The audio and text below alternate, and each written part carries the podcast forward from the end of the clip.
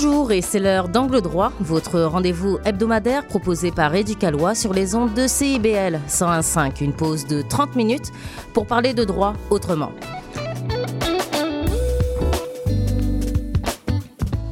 Avec vous, Alexandra Guély, l'animatrice et rédactrice en chef adjointe d'Éducalois. En studio, plusieurs membres de mon équipe qui sont avocates, avocats, notaires et vulgarisateurs juridiques.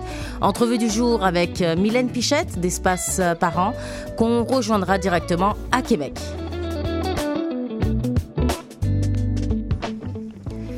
On débute avec euh, la revue de presse juridique proposée par Marc-Antoine Harvé, avocat et vulgarisateur juridique chez Éducalois. Bonjour Marc-Antoine. Bonjour Alexandra.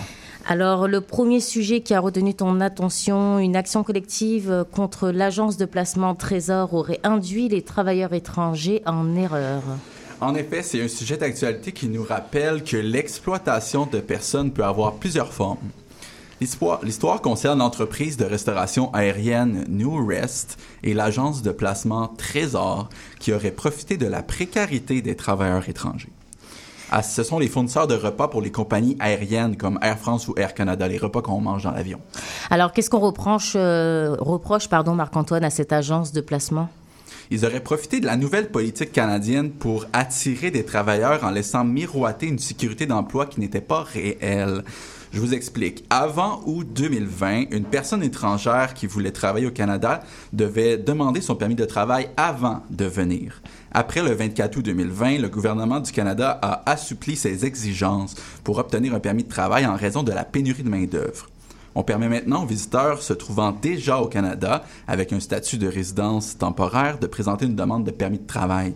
Cela favorise grandement les agences de recrutement puisqu'on n'a plus à défrayer les frais de voyagement, les billets d'avion, le logement, etc. Euh, le problème, c'est que malgré l'assurance qu'on donne aux travailleurs euh, qu'ils auront un travail, ils ne, pas, ils ne peuvent pas arriver dès leur, ils ne peuvent pas travailler dès leur arrivée en raison de plusieurs mois d'attente pour obtenir un permis. Alors une fois arrivés, Marc-Antoine, ils n'ont pas d'autre choix, j'imagine, que de travailler illégalement? C'est ce que l'action collective décrit. Les personnes sont alors obligées de travailler légalement pour survivre. Et il y a certaines entreprises qui profitent pour les euh, sous-payer. Il s'agit de personnes très vulnérables. Le recours collectif compte près de 400 personnes. Euh, deuxième nouvelle, changement de président de la Chambre euh, des communes du Canada, Marc-Antoine? En effet, pour ceux qui ont suivi euh, la saga et qui ont vu la cérémonie, savez-vous qui était la personne habillée avec une toge qui se tenait au milieu du Parlement? Pas vraiment, oui. c'est le président de la Chambre. Ah. la fonction de président de la Chambre des communes du Canada remonte au début de la Confédération. John Sandfield MacDonald a été le premier président en 1867. Normalement, son élection se fait à la majorité simple, donc 51% au début de chaque nouvelle législature. Alors, quel pouvoir le président de la Chambre des communes a-t-il exactement? Historiquement, c'est le représentant officiel de la Chambre devant le Sénat et la monarchie, le roi ou la reine. Il est surtout responsable de maintenir l'ordre lors des débats parlementaires. Sa fonction est de trancher les points de procédure, les tours de parole, le dépôt des documents, ce genre de choses. Au fil du temps, le rôle de président a évolué pour devenir plus politique. Même s'il est membre du parti au pouvoir, il doit être impartial une fois élu. Euh, qui est le nouveau président, Marc-Antoine? Il s'agit de Greg Fergus. C'est un Québécois. Il a 54 ans et a grandi à Dollard des Ormeaux. Il possède un diplôme en relations internationales de l'Université d'Ottawa. Autre nouvelle, le Parti conservateur reçoit 36 000 dollars d'amende pour des affiches mal installées. Euh, comment est-ce possible? L'équipe d'Éric Duhelme fait face à 52 constats d'infraction au sujet de l'affichage électoral, mais ils ne sont pas les seuls. La hmm. CAQ, Québec solidaire, le PQ et le PLQ ont aussi reçu des contraventions à ce niveau. Selon les autorités, les affiches auraient entravé la circulation automobile et piétonnière durant la dernière élection générale. Euh, la loi prévoit une amende au parti de 500 dollars plus les frais par contravention. Quels sont les endroits où il est interdit de mettre des affiches électorales, dis-moi? Alors, pour la prochaine fois, la loi électorale prévoit qu'aucune affiche euh, ne peut être placée sur un monument, une sculpture, un arbre, une bouche d'incendie, un pont, un pylône électrique, on en voit souvent, un viaduc, un abribus ou sur un banc public, sauf si c'est un espace prévu à cette fin. Dernière nouvelle liée à la plateforme de covoiturage Amigo Express que certains usagers utiliseraient pour offrir euh, du transport euh, rémunéré. Marc-Antoine? Oui, pour ceux qui connaissent, on offre la possibilité aux utilisateurs d'offrir ou de réserver des trajets en covoiturage moyennant de légers frais comme partager l'essence. Euh, mais la limite est mince entre le covoiturage et le transport euh, rémunéré, qui est une industrie très réglementée. Euh, personne ne peut faire du profit sur cette plateforme-là. la loi prévoit que le covoiturage ne peut se faire que dans un véhicule de promenade, donc maximum 9 places. Si on se fait prendre à faire du transport rémunéré non autorisé, on peut se voir remettre des amendes de plusieurs milliers de dollars. Merci Marc-Antoine. Merci beaucoup.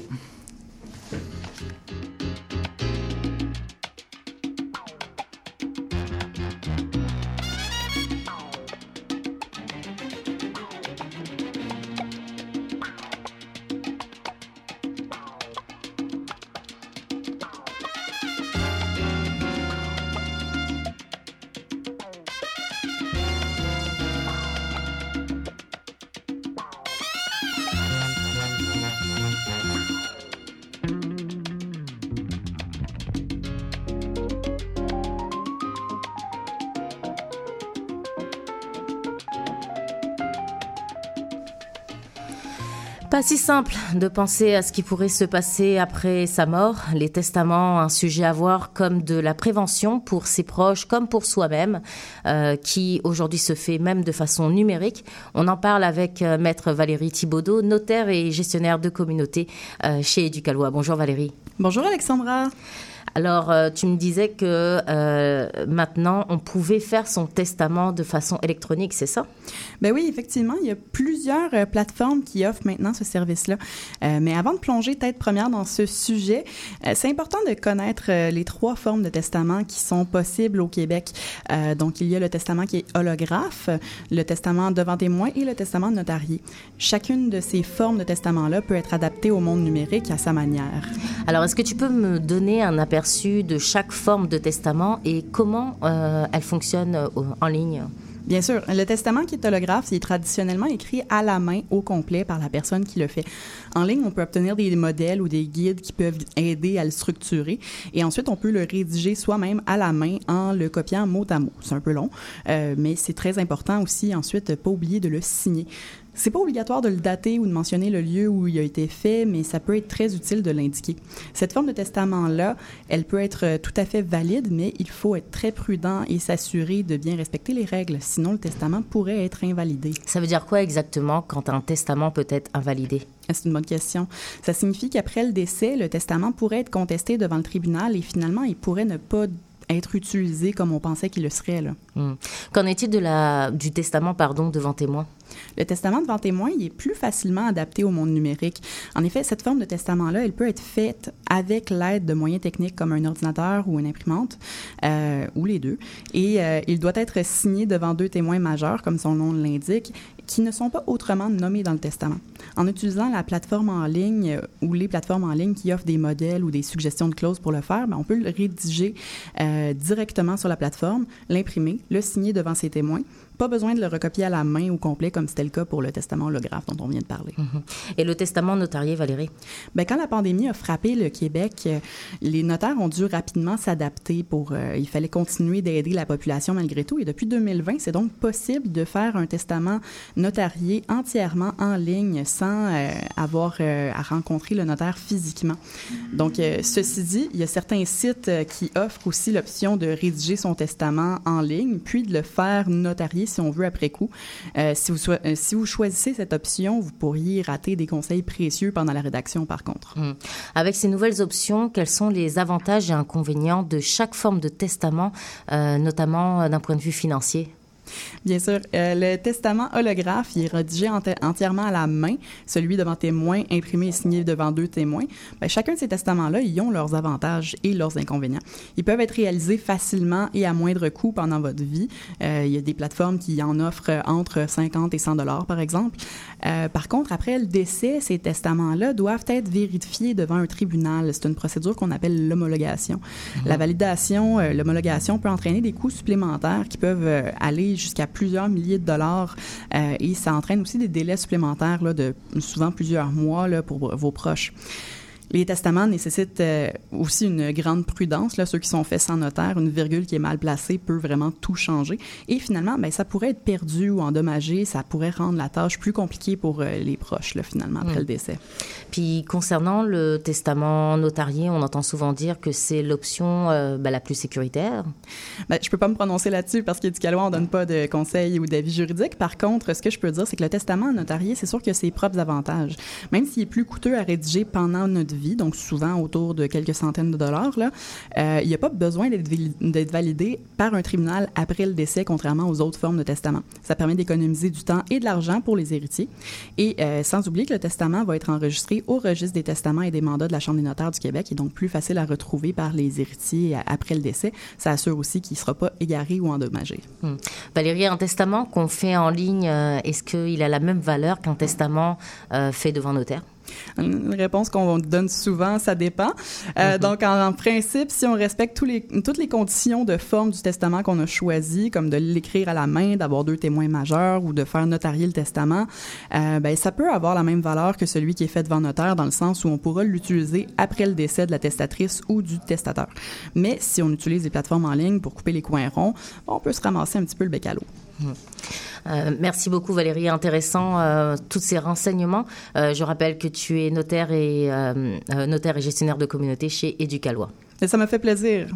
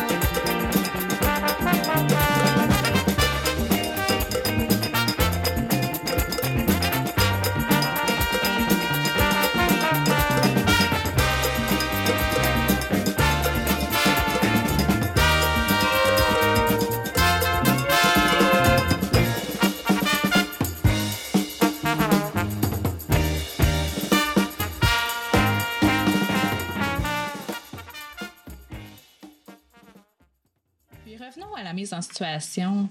Si l'ami de Clara lui montre des photos intimes qu'elle a reçues, ben est-ce que c'est criminel? Oui, euh, dans ce cas, l'ami commet une infraction de distribution de pornographie juvénile. Montrer l'image à une seule personne, c'est suffisant pour commettre cette infraction-là, et elle ne pourrait pas se défendre en alléguant que c'est un usage personnel. En plus, dans le cas que tu me présentes, Judith, l'ami de Clara, elle a plus de 12 ans et donc elle pourrait être accusée au criminel. On vient d'entendre un extrait du balado Espace Parents, un projet pour sensibiliser des parents en lien avec euh, la sécurité sur Internet. On parle de cybersécurité, sextorsion, sextage, cyberintimidation. Espace Parents est un organisme communautaire autonome qui a pour mission de prévenir toutes les formes de violences faites aux enfants. C'est de la sensibilisation dans les milieux scolaires de la région, sur le terrain, avec les enfants. Avec nous en onde, Mylène Pichette, intervenante communautaire pour euh, Espace Région de Québec. Bonjour Mylène. Oui, bonjour Alexandra. Alors, je préviens les auditeurs qu'on a quelques problèmes techniques. C'est pour ça qu'on vous entend euh, de façon aléatoire, mais on s'en sort quand même. On va revenir sur le sondage. Quelles questions et préoccupations en lien euh, avec Internet et les réseaux sociaux? Euh, Donc, vous avez récolté des voix de parents, des questions ont été soulevées. Est-ce que vous pouvez me rappeler comment s'est fait ce sondage en automne 2021, s'il vous plaît? Oui, bien, premièrement, c'est grâce à une subvention du ministère de la Famille, là, un projet ensemble contre l'intimidation. Donc, euh, quand on a fait le sondage, on devait considérer la cyberintimidation, mais on voulait aussi savoir euh, c'était quoi les questionnements des, euh, des parents en lien avec le sextage, la sécurité, les habitudes des enfants dans le monde virtuel.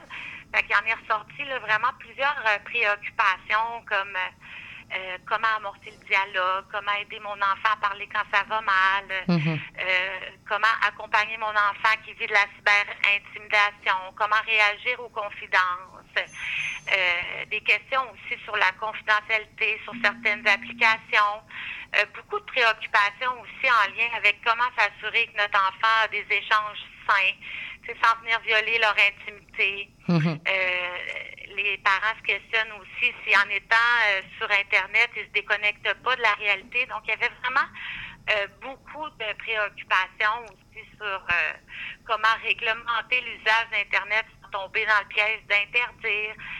Un grand besoin, pardon, d'exemples concrets puis de pistes là, pour intervenir, un grand besoin de clarté.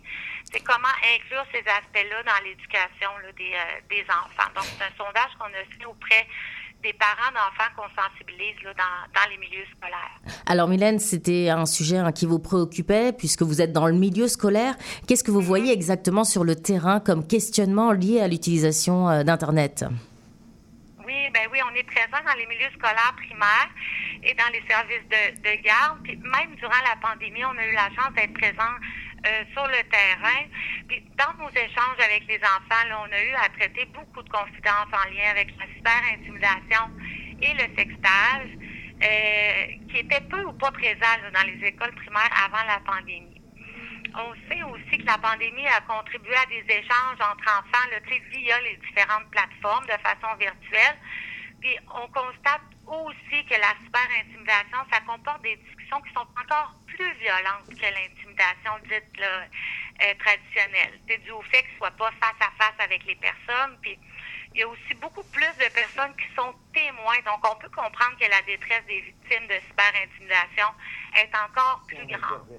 C'est la même chose pour le sextage. Tu sais, une image, elle peut vite se propager, puis il y a un grand sentiment d'impuissance qui vient avec ça, qui est vécu par les parents, puis par les enfants aussi.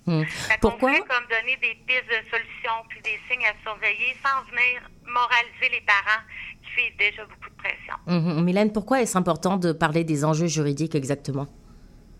Ben, ça revenait beaucoup dans les questions des parents. hein. C'est quoi les recours possibles? Qu'est-ce que la loi dit? Quand il faut signaler à, à la DPJ?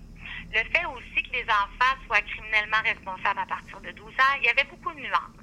Puis la loi en lien avec le sextage nous apparaissait floue.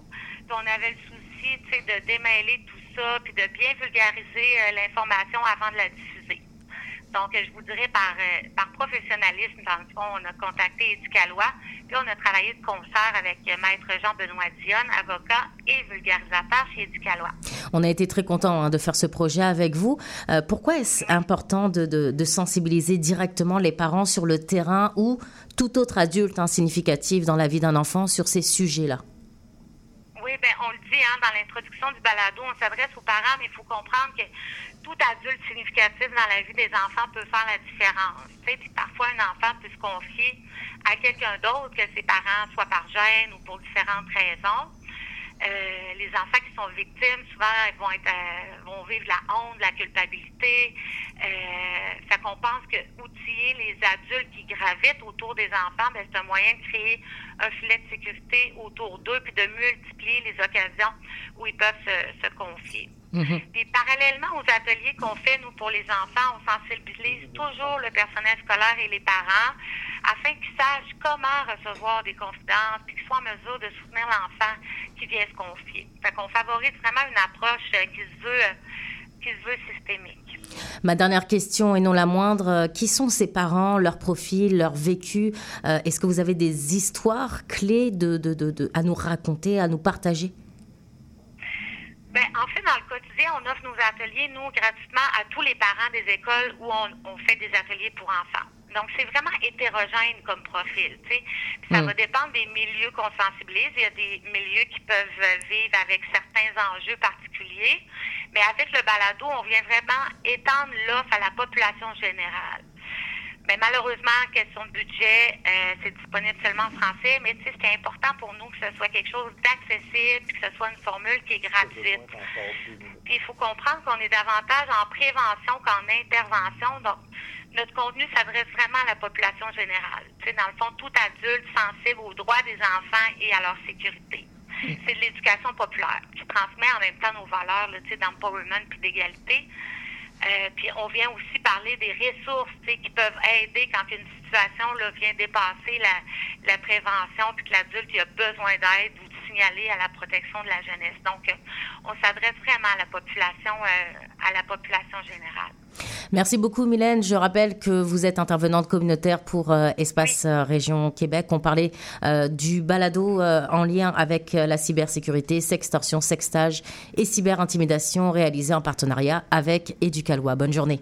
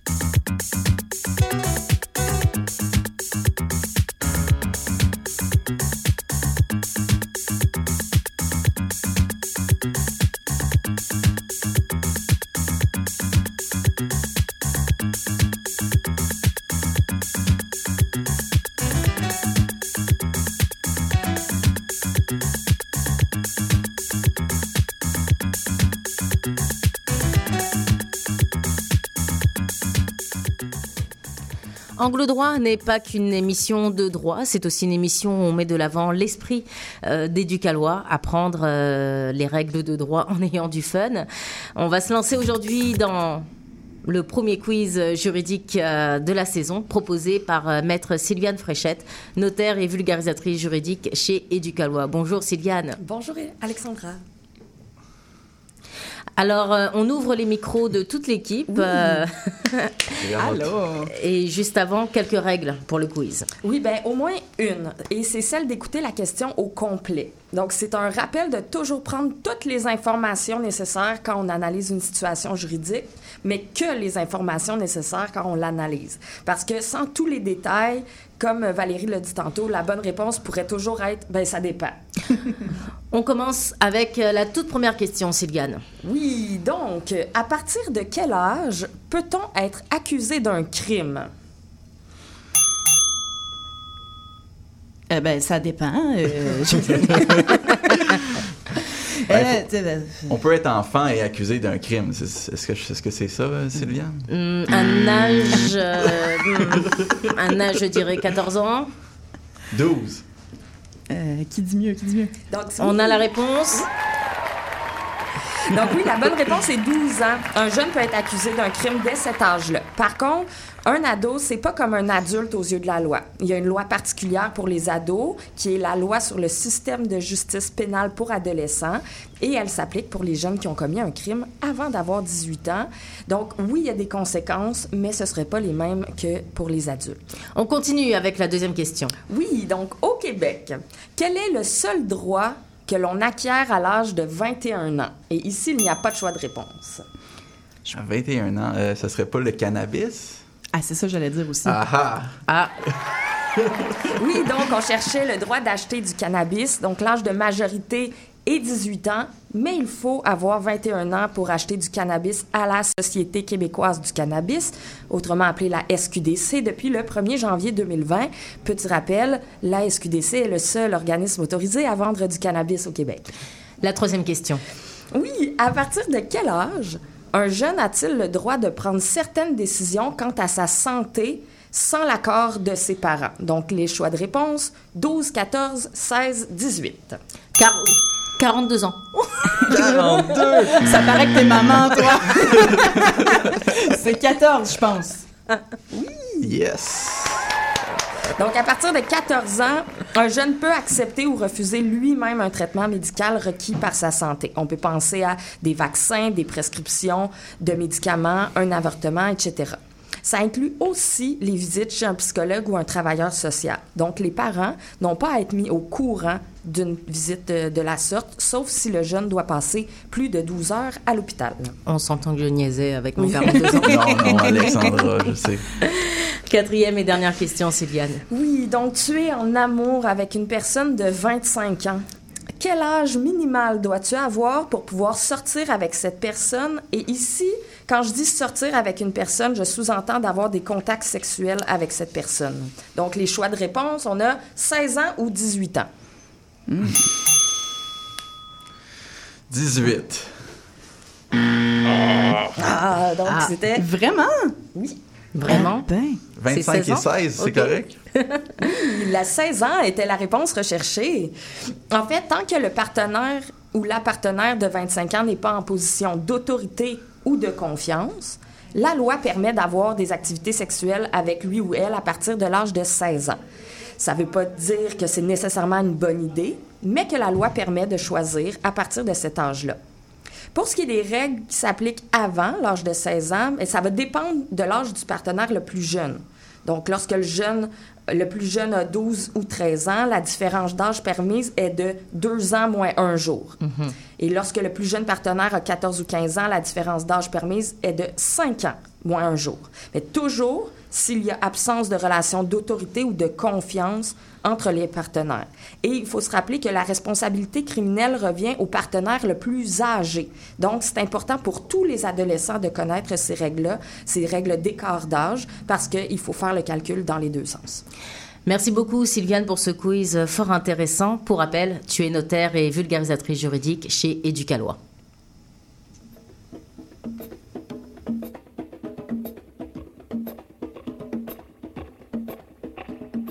Thank you.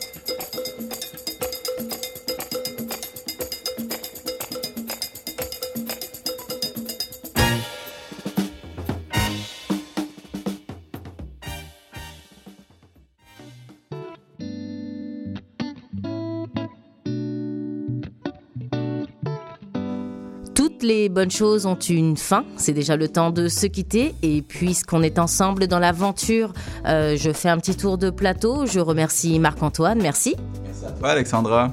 Sylviane. Merci. Valérie. Merci.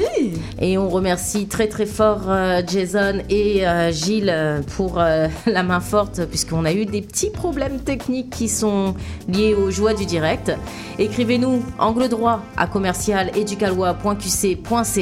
On se donne rendez-vous la semaine prochaine pour d'autres sujets, d'autres voix sur le même créneau horaire et toujours sur les ondes de CIBL 101.5.